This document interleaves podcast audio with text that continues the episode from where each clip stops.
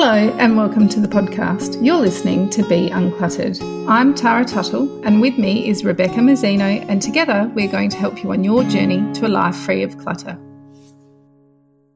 Hi, welcome to this week's episode. Today we are talking about books. Books is something that a lot of people find to be one of the hardest things to declutter. And it doesn't matter what kind of books they are, people will be attached to them. So we're going to talk today about a little bit about books and why and how and all that kind of stuff. I think for me, this was by far the hardest part of my decluttering journey and has always mm. been, even though I'm, I'd like to think I'm, you know, pretty decluttered most of the st- most of the time, or pretty uncluttered. Um, books, uh, yeah, there's some kind of uh, invisible connection or attachment between me and them. Mm. It's very hard to let them go. So yeah, it is. It's really interesting. I don't know if we anthropomorphize or what we do with them, but they, they, there is this thing about them and i personally i've managed to get it pretty under control so i've managed to figure out ways to detach i guess from from books in a certain way and there's lots of different methods that i've used but at the moment i have a few I have a little clog of unread books, mm-hmm. uh, but apart from that, I'm I'm pretty I'm pretty okay. But um, but yeah, there's there's something about books. It's like people mention to me things like they love the way they feel, they love the the the paper and and the cover and, and holding it in their hands and and the smell um, the the pictures on the cover the the imagery um, things inside the books, like, you know, coffee table books and, and stuff like that. I've got a client who's got a couple of really massive ones and and they just she just describes them as exquisite. You know the the pictures in them and, and the covers of them are just you know exquisite and and they inspire her and, and things like that. So that's a, that's um you know there's a lot of emotion in books and it's it's really interesting. Yeah. For me i think they're almost like an aspirational clutter item as well.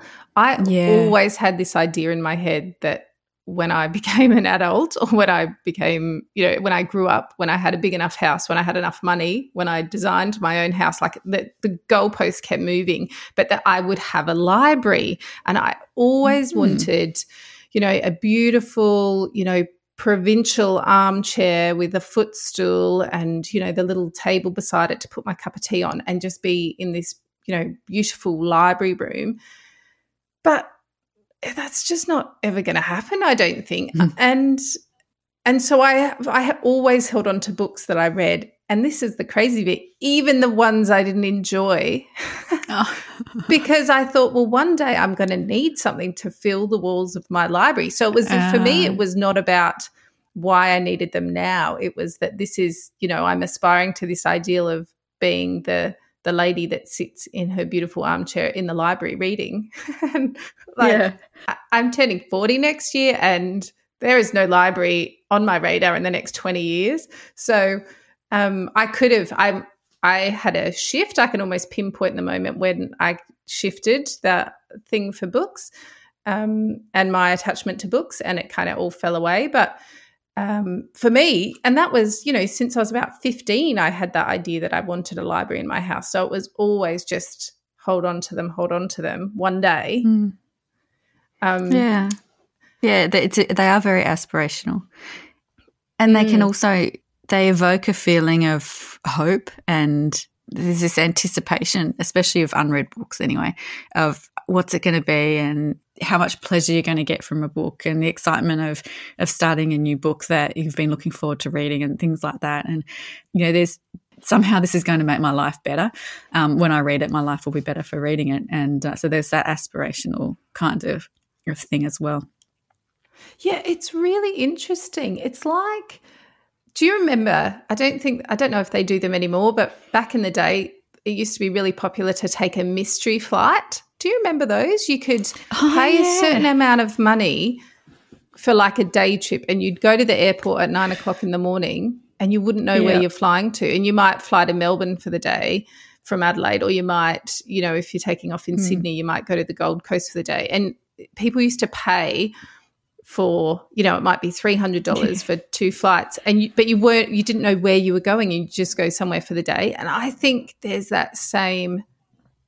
Uh, yeah, that promise anticipation. or anticipation or the opportunity for adventure with every mm. book. And because I get like this little childlike buzz of excitement, the same kind of thing that a kid probably experiences on Christmas morning when I finish a book and I have a little stack of books I've acquired that I haven't read yet. And it's like, where am I going today? Like, this is so exciting. yeah. I could be going back to a um, concentration camp in Poland with this book, or I could be going off, you know, to Paris in this book, or I could, you know, it's that whole thing that yeah. comes with this. I'm about to go on a journey, and because I, um, I don't mind, uh, you know, non-fiction, but for reading in bed at night, I do love a bit of fiction, or at least historical fiction. It can be a little bit factual, but you know, mm. I don't want to mm. just read. Historical fiction is my favorite genre.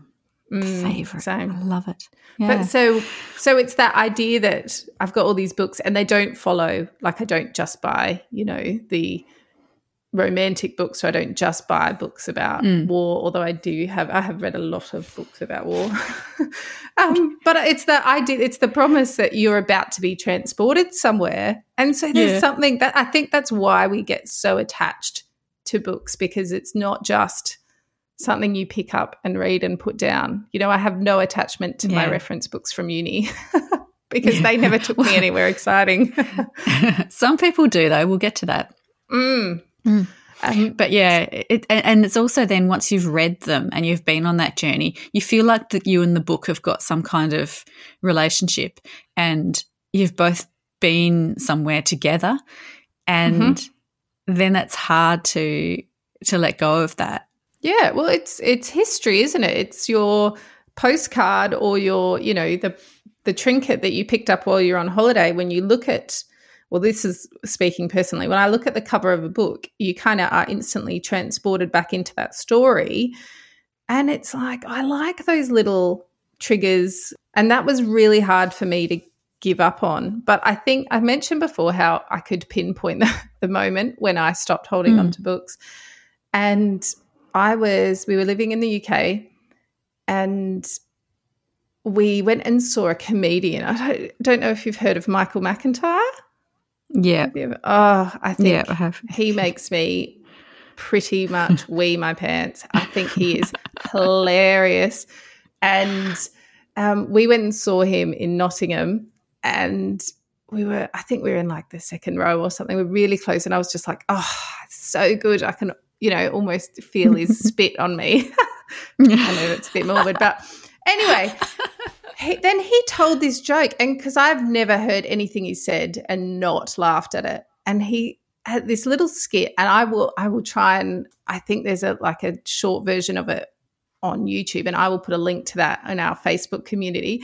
But he talks about people that own books and he said what is it with people that you know keep every book that they've ever read?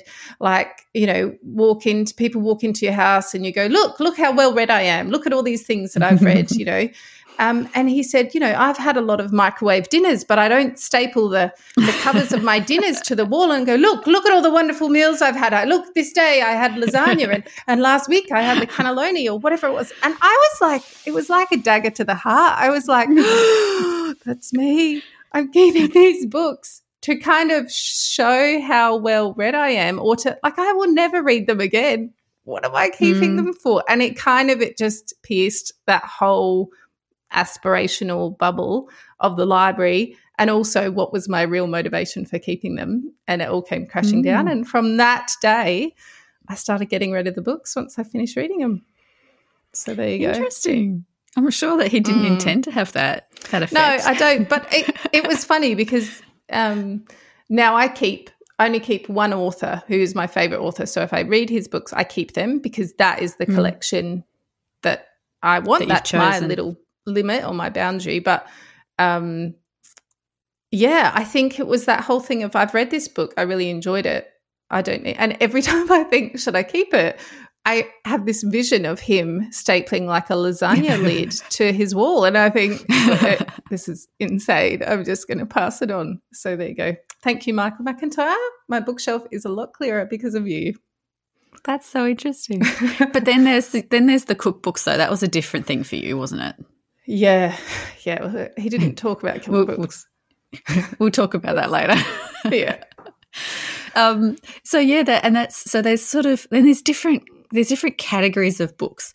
There's like there's the books that you have read, which you've just talked about, but there's also the books that you haven't read yet. Mm. And some people have there's there's different proportions for for different people. There's I, I mean I've got a couple of friends that have got massive piles of books that they haven't read yet because they they're just bibliophiles and they just you know can't have can't get enough. And so they collect faster than they can read. Mm-hmm. and so there's you know a real large proportion of books that haven't been read. But then there there are other people who have a very large proportion of books that they have read because they keep everyone that that they do read. But everyone's going to have like different proportions of of that. And and then there are your nostalgic books like your kids books or your own childhood books and then there's the reference books from uni, and then there's cookbooks. So I think we can have a chat about each of those different mm. kinds and just sort of just talk about that. And um, and I, I, mean, eventually we are we're not just going to keep raving about books and why we keep them. We're going to also talk a little bit about ways that we can reduce our books if we have an unhelpful volume. Mm. So why do you uh, we've touched on it. Why do you think people are so attached to books that they have already finished reading? Uh it's just it's that that part of being on a journey together and and that attachment. And i find it interesting and i i can't understand it myself why people keep books that they didn't like.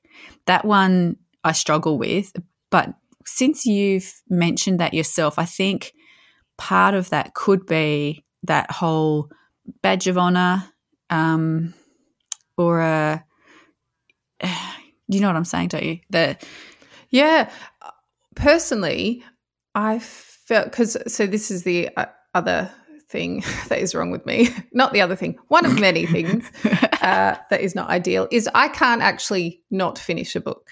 So even the books Oh, really? Two chapters in, I am not enjoying. I can't not finish it. And I know that there are people oh. out there that relate to this. It is a disease. Yep. We are diseased people, but we cannot not finish it. So then oh, when I got, too short, I would, Tara.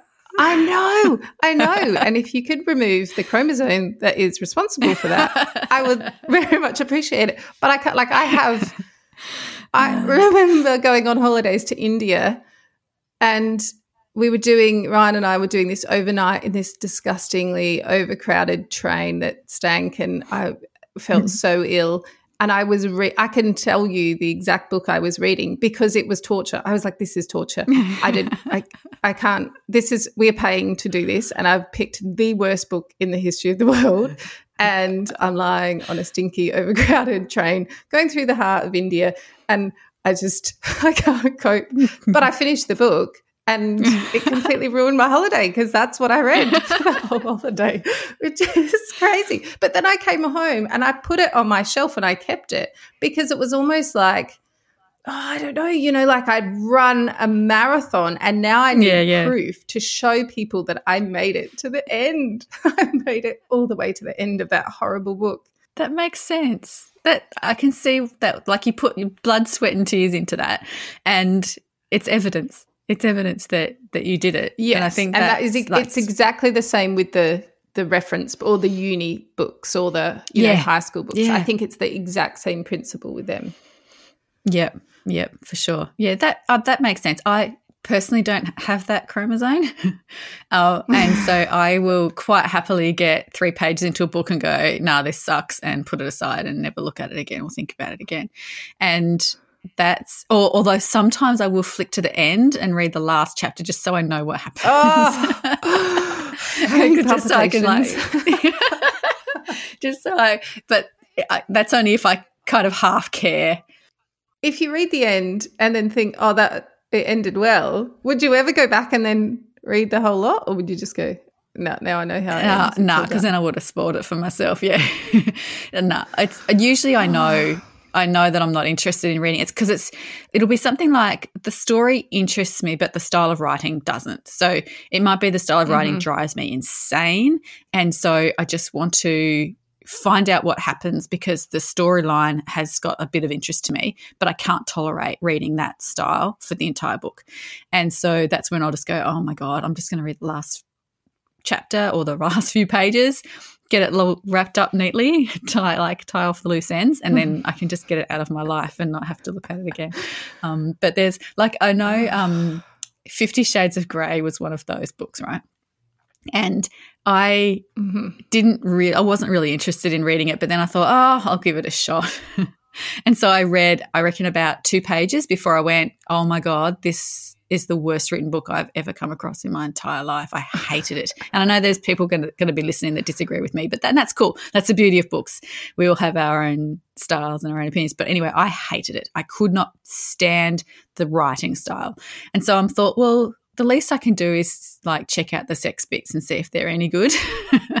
so I'm like flicking through for the sex, and then I'm and then I'm reading those, and I'm going, mm, nah, still not doing anything for me, and I, I got rid of it then. But yeah, I was just like. I just couldn't. I just couldn't. And so yeah, there are some books that are just too hard. And I also recently joined a a book club, a James Baldwin book club, because I wanted to read an author that I wouldn't normally choose to read. And I like I read the first book in the in the book club and that was the only reason I actually I didn't even finish it. I got like 90% of the way through before I gave up exhausted. But he writes very beautifully, but I couldn't understand a word of it. And I think I'm just not smart enough. and so, like, I with that one, I just went, I just can't, I can't do that anymore. Um, I'm just not I'm not intelligent enough to understand what he's saying. I understand the words, but not the message. And so, yeah, I gave up that one in confusion. Um, but yeah, I, I'm I'm a I'm an opter outer, as you know, so I can yeah. quite happily discard them. Yeah. Right. Next time I'm reading a bad book, I'm gonna I'm gonna text you, and I need you to talk me talk me down, talk, talk me off the edge, and um, and I'll get rid of it. It's kind so of like you, decluttering, though, isn't it? Like it's kind of like it's kind of like you have to say to yourself, "I'm going to be okay if I don't finish this yeah, book. I'll survive this. I'll be fine. Yeah, I'll survive this. It's not going to kill me." Uh, and if yeah. you have to read the last page just to give you a little bit of something, then do you that. Know, I was not plan B. I was not a long way off of letting go of a book that my sister-in-law gave me a couple of it was only a couple of months ago. I'll talk to you about the whole like book swappy thing that we do that I do with her. But she gave me this book. She goes, "Oh, I've got to give you this book. I've just finished. It's amazing." And then I was at her house the next day, and she and I said, "Oh, have you got that book for me?" And she goes, "No, I've decided I'm going to read it again." I'm like, "You've just finished it." She goes, "I know, but I need mm-hmm. to now that I know the end. I want to go back." And she read the whole thing again, and I'm like, "Are you insane?" So then she gives this book to me, and I I saw her like two weeks later, and I'm like, "Yeah, I'm at about page 150. Not doing it for me. It's not very exciting." I almost don't want to tell people what it is because people are quite polarized on this book. It's called A Little Life, set in oh, I haven't New York. Um, and people love it. And I was, and she's like, hmm. keep going, keep going. And I was like, I'm really tempted to give it up. It's a long book. It's like 800 mm. pages or something. And I was like, I just don't. And she's hmm. like, don't worry, it gets better, it gets better. So I persisted and I got all the way to the end. And I'm like, yeah, still not feeling it. Just lost six weeks of my life. I was so that was the first book I was close to giving up, and she was like, "No," and she talked you out of going. it. Yeah. Uh, anyway, that's all right. I have a friend who has very similar taste to me in books, and she's the one that I will go to sometimes if that's the case. Like I'll just say to her, "Is it worth it?" and she'll say no, mm-hmm. or she'll say yes, and she's always right. Like we've just got exactly the same tastes, and um, and also if I'm ever looking for a book to read, I'll generally go for one that Bianca has ranked quite high because we just have the same this exactly the same taste. So that's it's helpful to to have that as well because then you know you've got that comfort of knowing, you know, yeah, I can I can opt out because I know based on that feedback that it's not going to be for me. So um, I'm making the right decision. Um, so what about you mentioned that you've got a few books that you haven't read. What about those?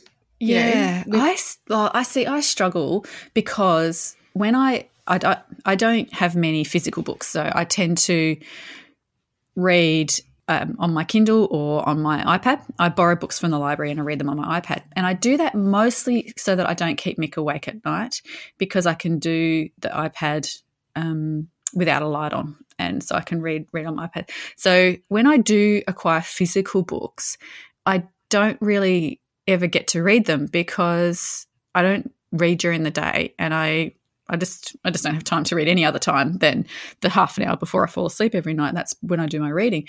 And so when I get physical books, they and I get them by accident sometimes, or I might just get buy one on a whim and go, oh yeah, I've been meaning to read that, and I see it, you know, in a store or something, and I think, oh, I may as well just get that now, and I'm going to stop doing that because it's just I just have a build up. Uh, or people give me books, so mm-hmm. again, friends that friends that don't read ebooks, um, like Bianca, she's more of a, a she loves her physical books, and so I'll get given books by people, and so then I go, okay, I'll put them on the, the pile, and I don't get to them because I can't read them at night, and so that's sort of my struggle is I do want to read them, but my environment isn't set up to read them, and so I I need I usually end up culling those without ever reading them I think that I don't. It's not a huge problem, but yeah, I do have um, a few of them. That's probably one of my little clogged areas, slightly clogged areas. I think, as far as books go, anyway.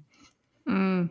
I it, this may surprise you. I've never ever read an ebook.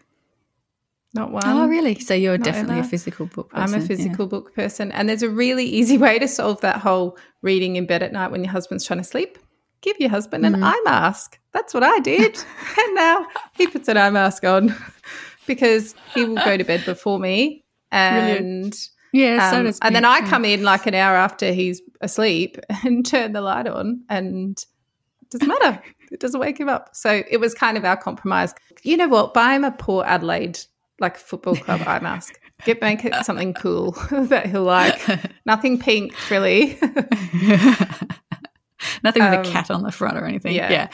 Yeah, everything wakes him up. So even just climbing into bed once he's asleep will wake him up. So uh, I have to be like a ninja.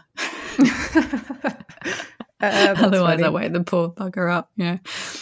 Um, uh, I I keep or I have books that I have acquired and not read yet. Some come from that I've either got as a gift or something that I'm really keen to read that I've picked up at a store. Usually I will buy secondhand books if I'm wandering past and see things and recognize mm. the title. My sister-in-law is crazy reader. She uh, she's like a speed reader or something and I remember thinking when she'd read four books to my one, oh, that'll change when she has kids. She has three kids now and she's still a speed reader, but she has a great network of people around her that read that all just kind of pass books around. So when I finish a book, um, I will pass it to her and then she'll read it. Or if she's already read it, she passes it to someone in her network. And then all these other books come back and filter to me through her as well. So sometimes I've got ones on my shelf that she's passed me as well. But I have, um, I will put a photo of my bookshelf on the community but um, page on Facebook. But I have one section where I stack the books horizontally. And the shelf is only probably maybe 40 or 50 centimeters high. So that pile is my to be read book. So I'm looking at it at the moment. I could maybe fit one or two more in, but then that's it. Once it gets to the to the top shelf, it touches the shelf above it. Then I, I won't acquire any more till I've read some of those and got rid of them. So that's kind of my yeah. my little limit. So I kind of never feel over cluttered with books that I haven't read yet. But it's it also then gives me that fear. It still gives me that feeling of excitement that when I finish a book, it's not that I have one book to you know that will be my next yeah, book. You've got I can still go and say, oh look at now that I've finished that historical fiction, I want something really light and flippant and a real easy read. That there's a few options in there that I can kind of choose based on my mood. So I like having having the choice. It's like my mini library. Yeah, yeah, that, and that's kind of what I have as well. My, in my bedside cupboard is that little stack, and yeah, once it's once it's up there, I have to discard some things. So, so what about people that have loads of books that they haven't read? Where does it? I oh. mean, we talked a bit before. Like I talked personally about the hope that comes from them and the mm. possibilities. But why else do people keep so many books that they haven't read? Well, they'll feel guilty that they haven't read them. You know, like a mm-hmm. book is meant to be read, and if you if it lives in your house for two years and then it leaves again without having been read, it kind of it's a bit weird to people. It's like, no, no, no, no, that's not how it's meant to happen. It's meant yeah. to be read. That's the thing. It is. It's a book to be read. So um, I think that's that's interesting, and that's sort of. And I've done a I've done a Tara everybody this episode for for those of you that have listened to a lot, you will know that Tara is the one that comes up with all the quotes and does all the research. But I have a book quote, mm. and I really like this one by Marie Kondo, and she says if you haven't read it by now, the book's purpose was to teach you that you didn't need it which I Ooh. thought was quite interesting. Yeah, it's good. Yeah, and so that's you know if if it's been hanging around for a couple of years and you haven't read it yet, and we'll we might we're going to talk about this a little bit later, but there's a reason. There's a reason why you haven't read it, and so that's something that does bother people a lot is the fact that things can't leave until they've been read. Uh, it's sort of I guess it's like a feeling of waste. Mm-hmm. That they've wasted this opportunity, they've wasted uh, money, they've wasted time. This book has been wasted in, in essence if it hasn't been read. Um, so it, it, has to stay until it is read. So that's generally and yeah. you're you're invested in it because not only did you bring mm. it into the house, but it has been taking up real estate in your house for however long it's been there. So to then get rid of it without any of the promise or the joy that it could possibly bring feels wasteful as well in terms of having stored it and carted it around for that long. Yeah, mm. yeah, definitely. Yeah, there's a whole that's it's there's a lot of a lot in it actually in these these unread books, and that like you said, the hope is uh, one of the biggest ones. It's mm. that you know I want to do this and I really want to read this. I want to try this, and and I guess another one would be the fear of missing out. You know what mm. what what am I missing out on if I don't if I don't read this book or if it leaves without me having read it? Maybe there's something in there that could have changed my life or that could have given me something. And if I don't read it, then I've missed out on that opportunity. So there's that FOMO there as well, I think. Um, one thing I have taken to doing to stop acquiring books, like if I get to that limit on my shelf and think I can't have any more until I've read some of these, to try and prevent some of that, I either take a photo of a front cover of a book. If I see something good at a bookstore or someone tells me about a book, kind of create my own little wish list so that if there comes a time, so that I can have, I don't forget it and I don't forget that that it might be something that I want to read or that someone's told me is great, but that I, it doesn't need to come in straight away. You know, pop a little a little list in my phone and I think you could almost, if you're really struggling with letting books go that you haven't read, you could do the same. You could take a photo or write uh, write it down so that down the track in the future, if you ever found yourself in a position, mm.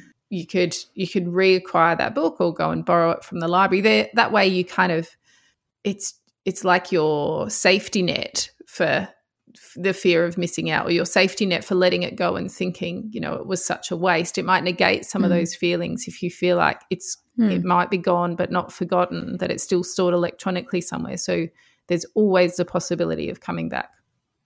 Yeah that's the good thing about books is that most of them um, aren't that hard to reacquire. Mm. in some way or another yeah. So um, then kids books. What about kids books they kids books oh, multiply at an insane rate. Do. they do, don't they? Um, I my kids make the decision about what books stay and go, but I do I do have a what's the word? Is it veto? Mm-hmm. Where if they want to get rid of it and then I decide they can't, then they can't. it's just like too bad. You got to keep that one. And on my bookcase. We've got in our house, we've got three bookcases. There's one in the office and then one in each of the kids' bedrooms. And the one in the office is mine or kind of the family's. We um we have that those th- and when they declutter their own bookcases, if there's anything on there that I want to keep, then um, sometimes I can talk them into keeping it on their bookcase, but most of the time it has to go onto mine because I'm keeping it for me more than anything. So there's the books that um, their bedtime books. So we decided uh, as part of the whole sleep preparation thing when they were little that we would read the same book to them to, to mm-hmm. have them go to sleep.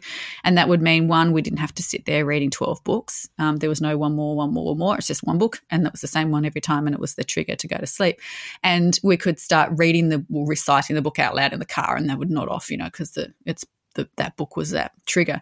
And wow, so we've got each clever. of those for the kids. Yeah, it was good. I can still I, have completely forgotten Ethan's, um, but even but Zoe's, I think we've read that one for longer.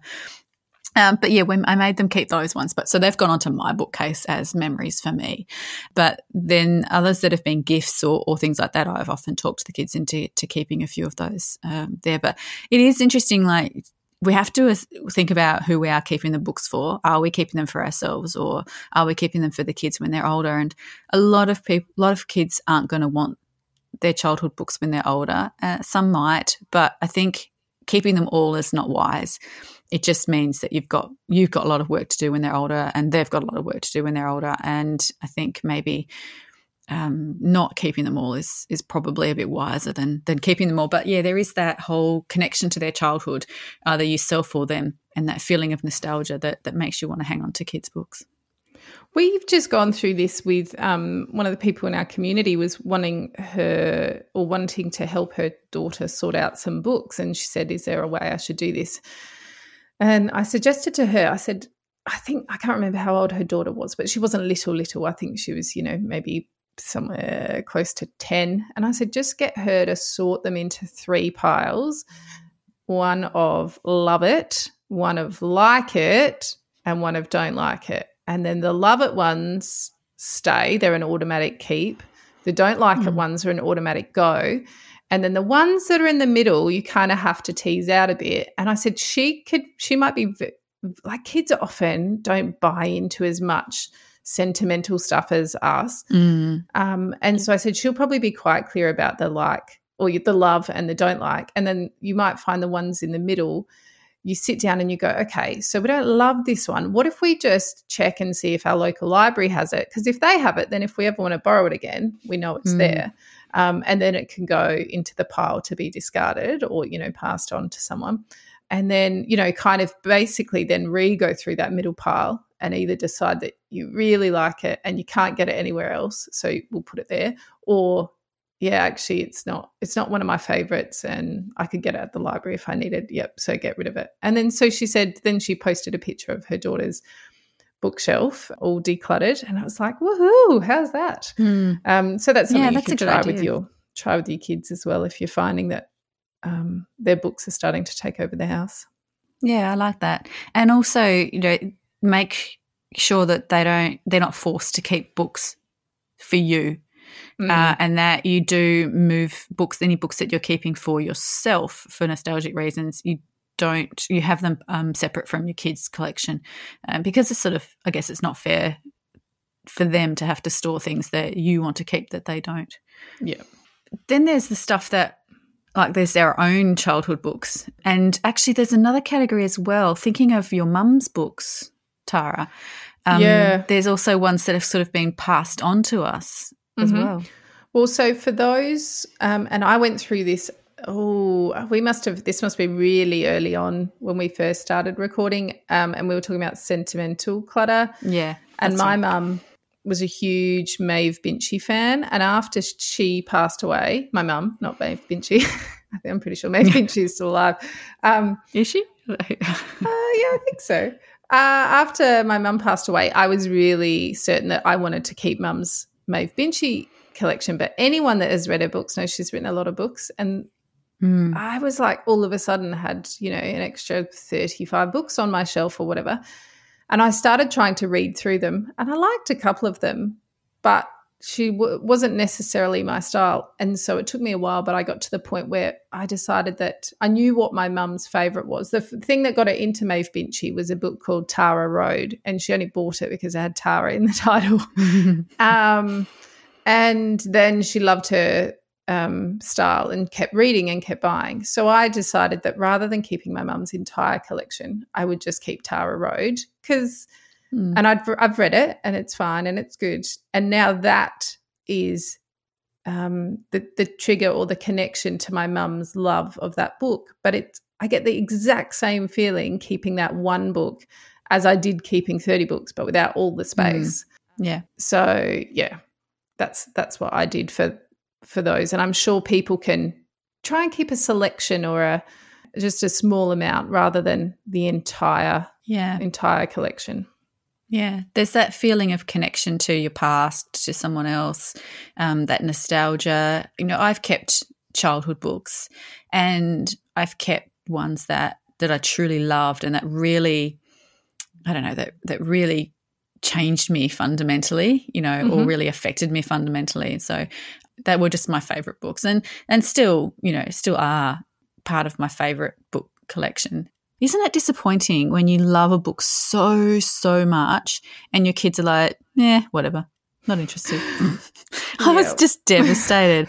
I have the entire Trixie Belden collection and the entire Anne of Green Gables collection. And do you think either of my children are interested in either of those collections? Not in the slightest. I'm like, even though like Zoe's, they're both good readers, and Zoe's particularly voracious reader. And I, so I tried to get her onto Trixie Belden, and nah, she wouldn't have a bar, but she's like, nah, it's boring. I was like, no that's just like a dagger to the heart.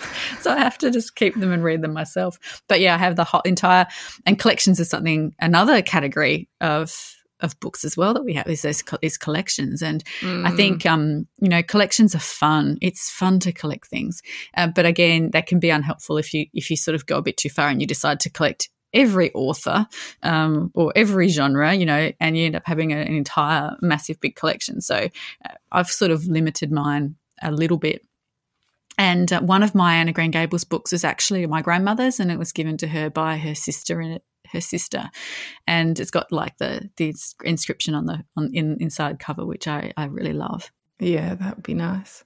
Well, I I went through. I loved the Secret Garden, and I oh, read yeah. that with Sienna a couple of years ago, and I was like, oh, it was so slow, and it I was like, oh, we're reading it. And she's like, it's pretty slow, mum. And I'm like, I know, but it's good. It, you know, come on, we can do it.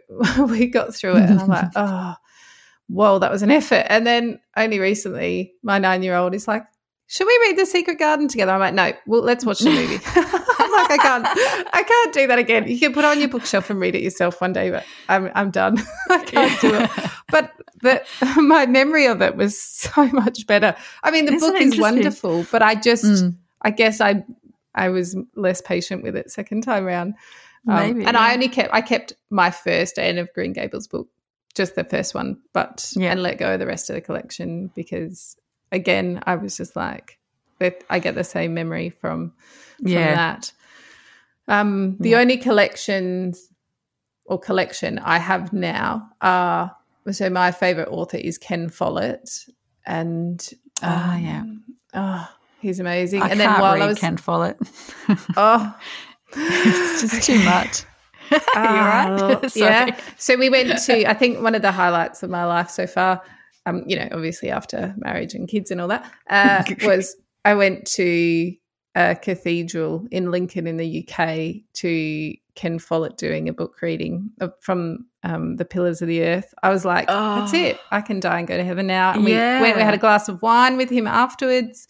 Oh, and it did was, you really? Yep. So I've got my that's photo so cool. with him, and it's so great. And he's he's phenomenal, so lovely, and I just love his book. So I, but I like they're my treat book. So I have a couple still of his old ones that I haven't read. And so if I read a really bad book, that's my reward. is I get to read a Ken Follett one Ken next. Follett. Oh, I tried to read Pillars of the Earth and I was just like, this is exhausting. I can't oh. do it.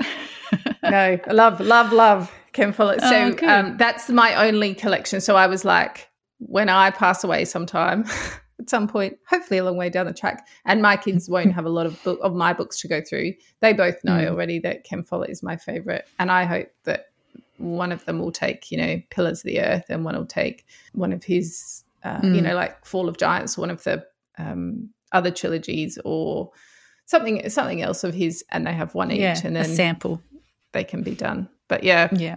So that's my only collection these days. So tell us about your cookbooks, Tara. We know you've had you had a cookbook epiphany. was it an epiphany or was it just a? it, it was, was, just, a, a. I think I had, um, I had.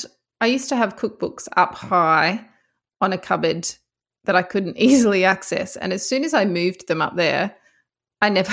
I never used them because I couldn't be bothered yeah. getting the step stool out to get them, and so I would just Google, and I'd have a um, Nigella book up on the top of the cupboard and and they look lovely there. There was this really awkward space between the top of the cupboards and the high ceilings in a house we were living in, and oh, yeah. I couldn't I couldn't figure out what to put up there. And then I was like, oh, I'll put all my cookbooks and it looked great because it was at the top of the kitchen. But because I couldn't easily get them, I stopped using them. And I'd be like, oh, I know there's that Nigella brownie recipe. So I would just Google it instead of getting the step stool to get up to get my book down. And after six months, when all these books had just accumulated dust and filth, mm. I was like, what am I doing? It's like I've just got them there for decoration now. So it was a bit of a painstaking process, but I put an app on my iPad called Recipe Book.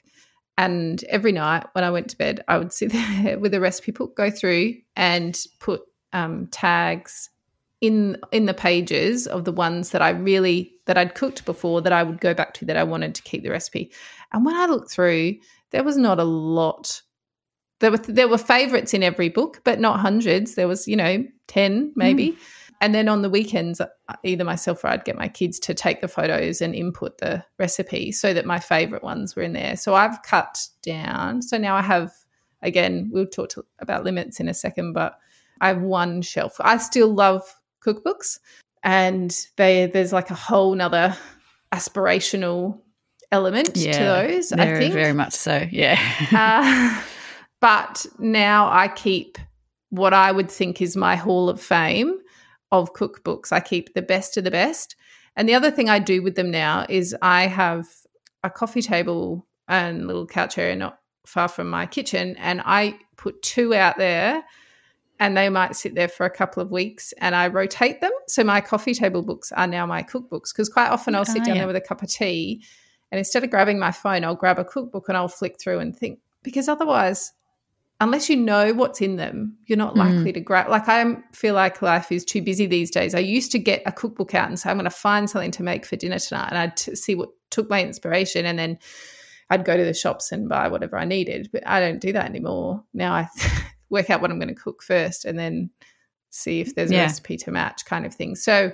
I put them out and then I will flick through them while they're on my coffee table and go, oh, that looks good. Maybe I'll make that next week or whatever. And if I've don't get inspired by them at all anymore, then they go on the pile to go. But yeah, now I only have the Hall of Fame, so not very many. Yeah, and that's the thing. We do tend to Google a little bit these days, and um, for me, it's I'm more like I just make the same things over and over and over again, and because my family are very much creatures of habit, and new things elicit all sorts of looks of horror and dread. and so we sort of tend to eat the same things all the time. And so I did the same, got rid of a, a large proportion of, of cookbooks and just either Google or, you know, use my favorites. And I've kept it, I kept a couple because they were gifts. Um, so there's my sister went through a phase of buying me Jamie Oliver cookbooks, even though I didn't really like Jamie Oliver recipes. mm-hmm. And so she ended up like I got I've got a few really nice ones, but there's a couple that actually do have some good recipes in there that I've used. And so because they've even though it's only a couple of recipes, because the books were gifts and they're nice books, I have put them in. They have made the the short list, but for the most part, yeah, my my short list is is short. yeah, yeah, we we're creatures of habit, and I'm a bit boring. I'm not overly adventurous, and I don't care to be. So I don't have that aspiration that other people mm. have. There, are, I mean, I've said to some clients that I think they have more recipes than they have days left in their life, and they're just yep. they're not going to ever use all of those books and make all of those recipes and instead they're going to be falling over their cookbooks and and never and never even cooking because there's no room to cook because there's cookbooks mm. everywhere.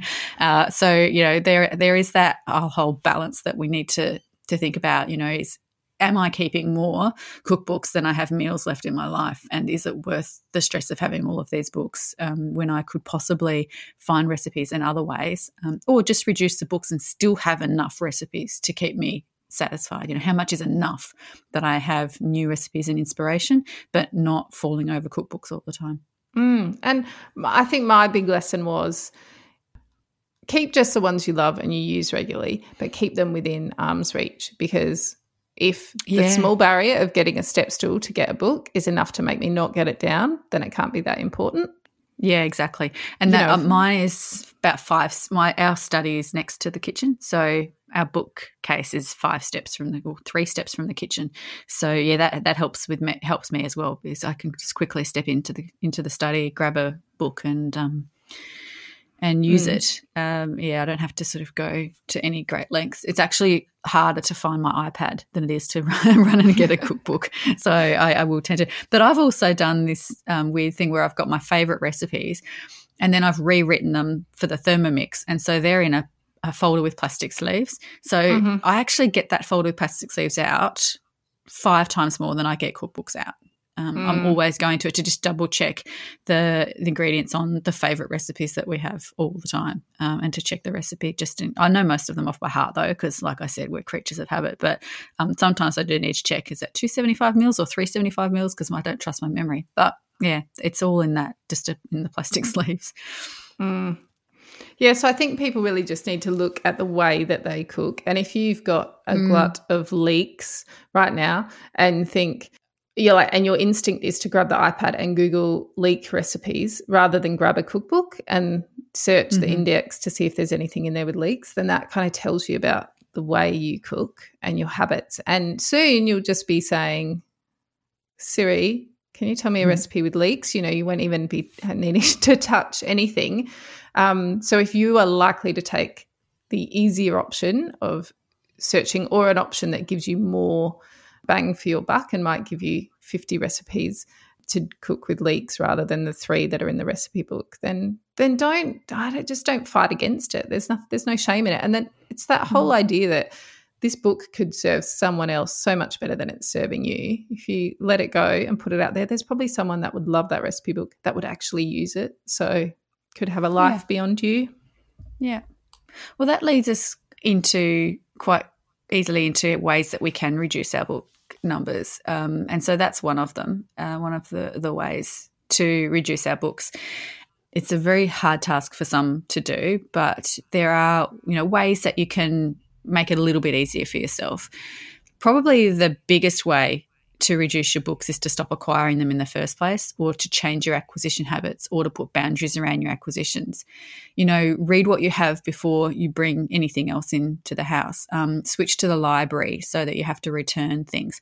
And here's a hint if you don't like using the library because you're always putting sending books back late uh, set up a system that supports it. Have a home for all the library books so they don't get mixed in with all of the other books, and have reminders set up on your phone. Have three reminders, you know, books due back in one week, books due back in one day, books due back today, so that you are, you know, remembering to, to do all of that stuff because the library is an amazing resource and it can really help us reduce clutter and then ebooks as well is another way. So I've sort of gone with ebooks. I, you know, when I went uh, on holidays last week, I just took my Kindle and I just sat down and I just before I went and I just bought, you know, five books from Amazon. I only read one and a half of them, mm-hmm. but but I've got them there for you know other times. Um, they're not going anywhere because I bought them.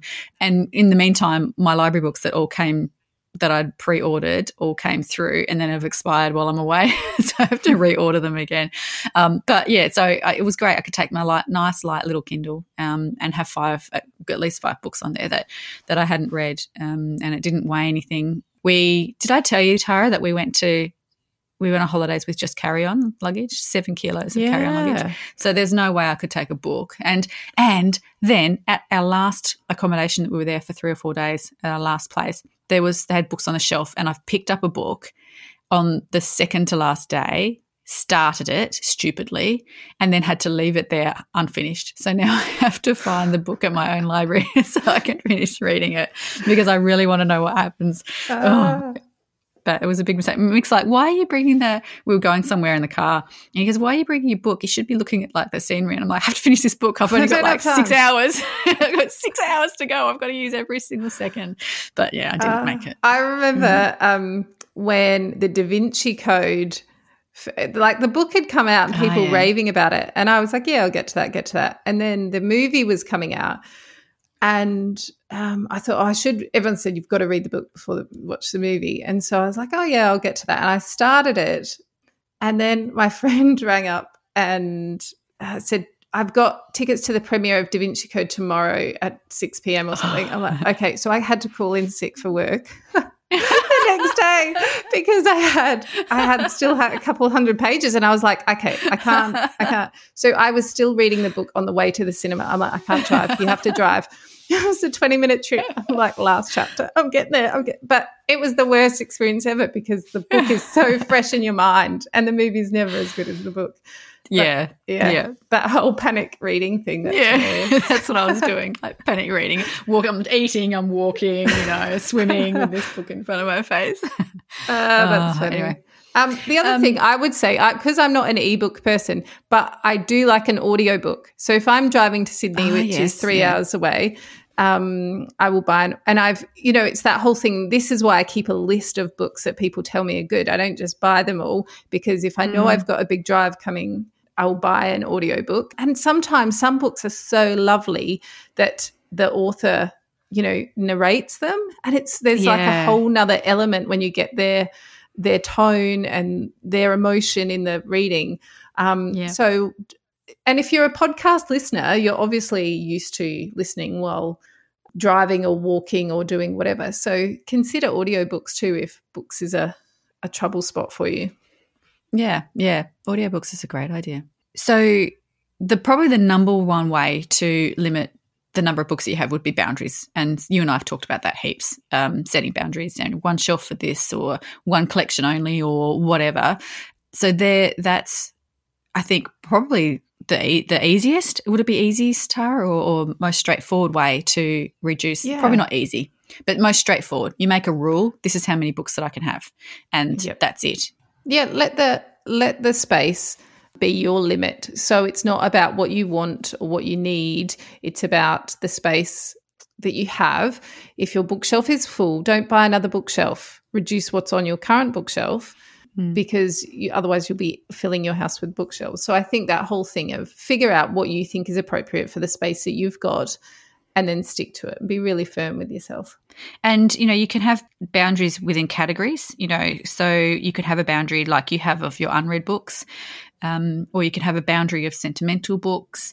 One thing I would say is that if you have books in a box in the shed, then really seriously think about why, because they're not being enjoyed necessarily. And if they're that special, should they really be in a box out in the shed, possibly getting damaged? So just think about that as well. If you've got books stored in other places other than bookshelves where you can get to them, uh, maybe they're not important enough, or maybe the ones that are on your bookshelf are less important than you can bring the others back into circulation.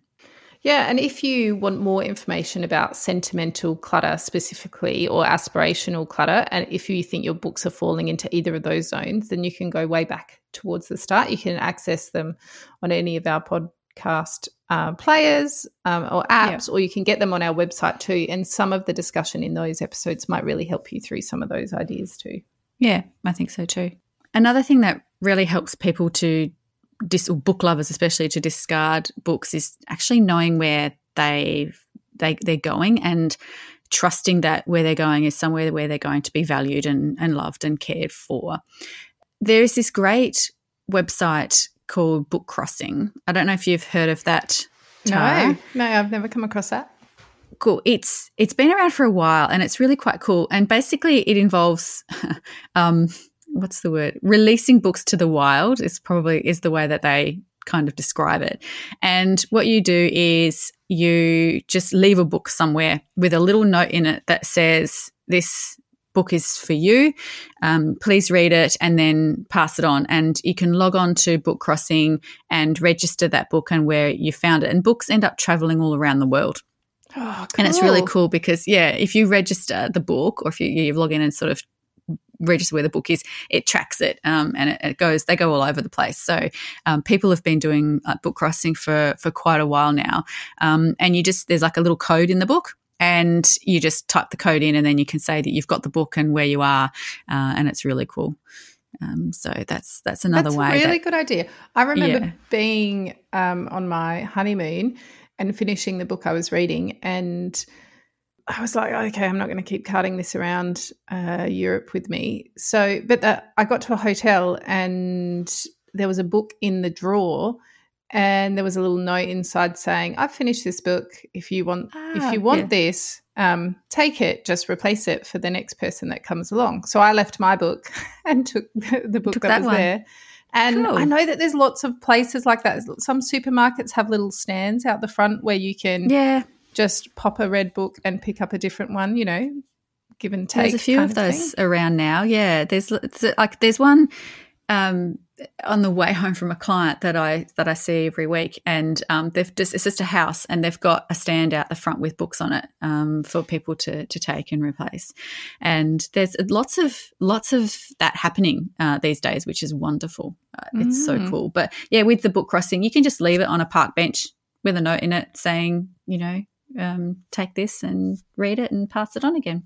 Yeah, and I think with uh, kids' books, lots of the usual spots are always quite happy to take old kids' books, like uh, mm. doctors' clinics and or dentists, um, your daycare centres, places like that, because books can be you know easily cleaned like you can wipe their covers and that kind of thing and you know mm. they get ripped and torn and they're can be really expensive to replace. So I think you think if your kid has got this book on its shelf and then hasn't been read for two years, other kids could be reading that book every day. And I think when you start looking externally at mm. the benefit other people could get from that one thing that's sitting in your house idle, it can kind of shift your focus a bit.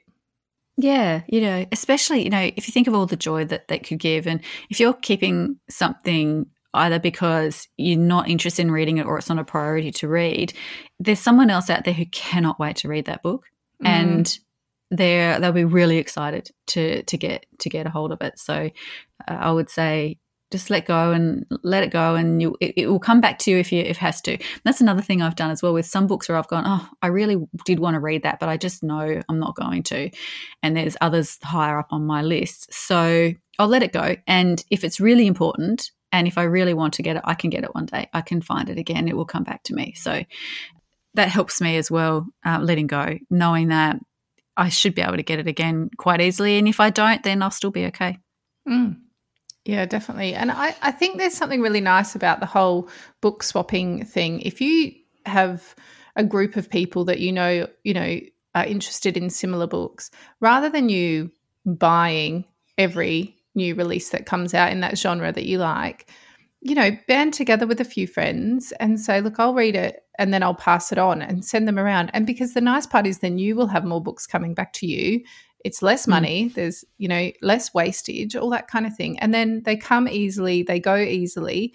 And because there's not, like we always talk about, there's not that initial investment to acquire the item, it kind of feels easier letting it go because it wasn't it wasn't brought in with with such such deep conscious thinking and that kind of thing that you just kind of you graciously accept them read them and then let them go and you know it's a nice flow. Mm. yeah. Yep. Totally. Okay. I think have we talked about books enough? It's been a very long one. It has uh, been. Again you might be able to cut out have... a few of our anecdotes when we when we start these, we always think, oh, it's going to be a short one, and mm. then an hour later, we're like, mm, no, it wasn't. We've just rambled again for uh, way too long. All right, so if anyone has got any tips about books, we would love to hear from you on our social media. And if you would like to join our Facebook community, please do. We love having new members join the community and we love everyone also telling people about our podcast. So if you want to if you get something out of our podcast and you think someone else might get something out of it, then please let them know all about it. Um, show them how to use the app on their phone, all that kind of stuff, and um, and we thank you very much for that. Thanks for joining us. If you've enjoyed listening, we'd love it if you'd leave a review or tell all your friends about us so they too can be uncluttered. If you'd like to connect with us, you can find us at beuncluttered.com.au or via Facebook and Instagram or on our own websites at clearspace.net.au and basklifecoaching.com.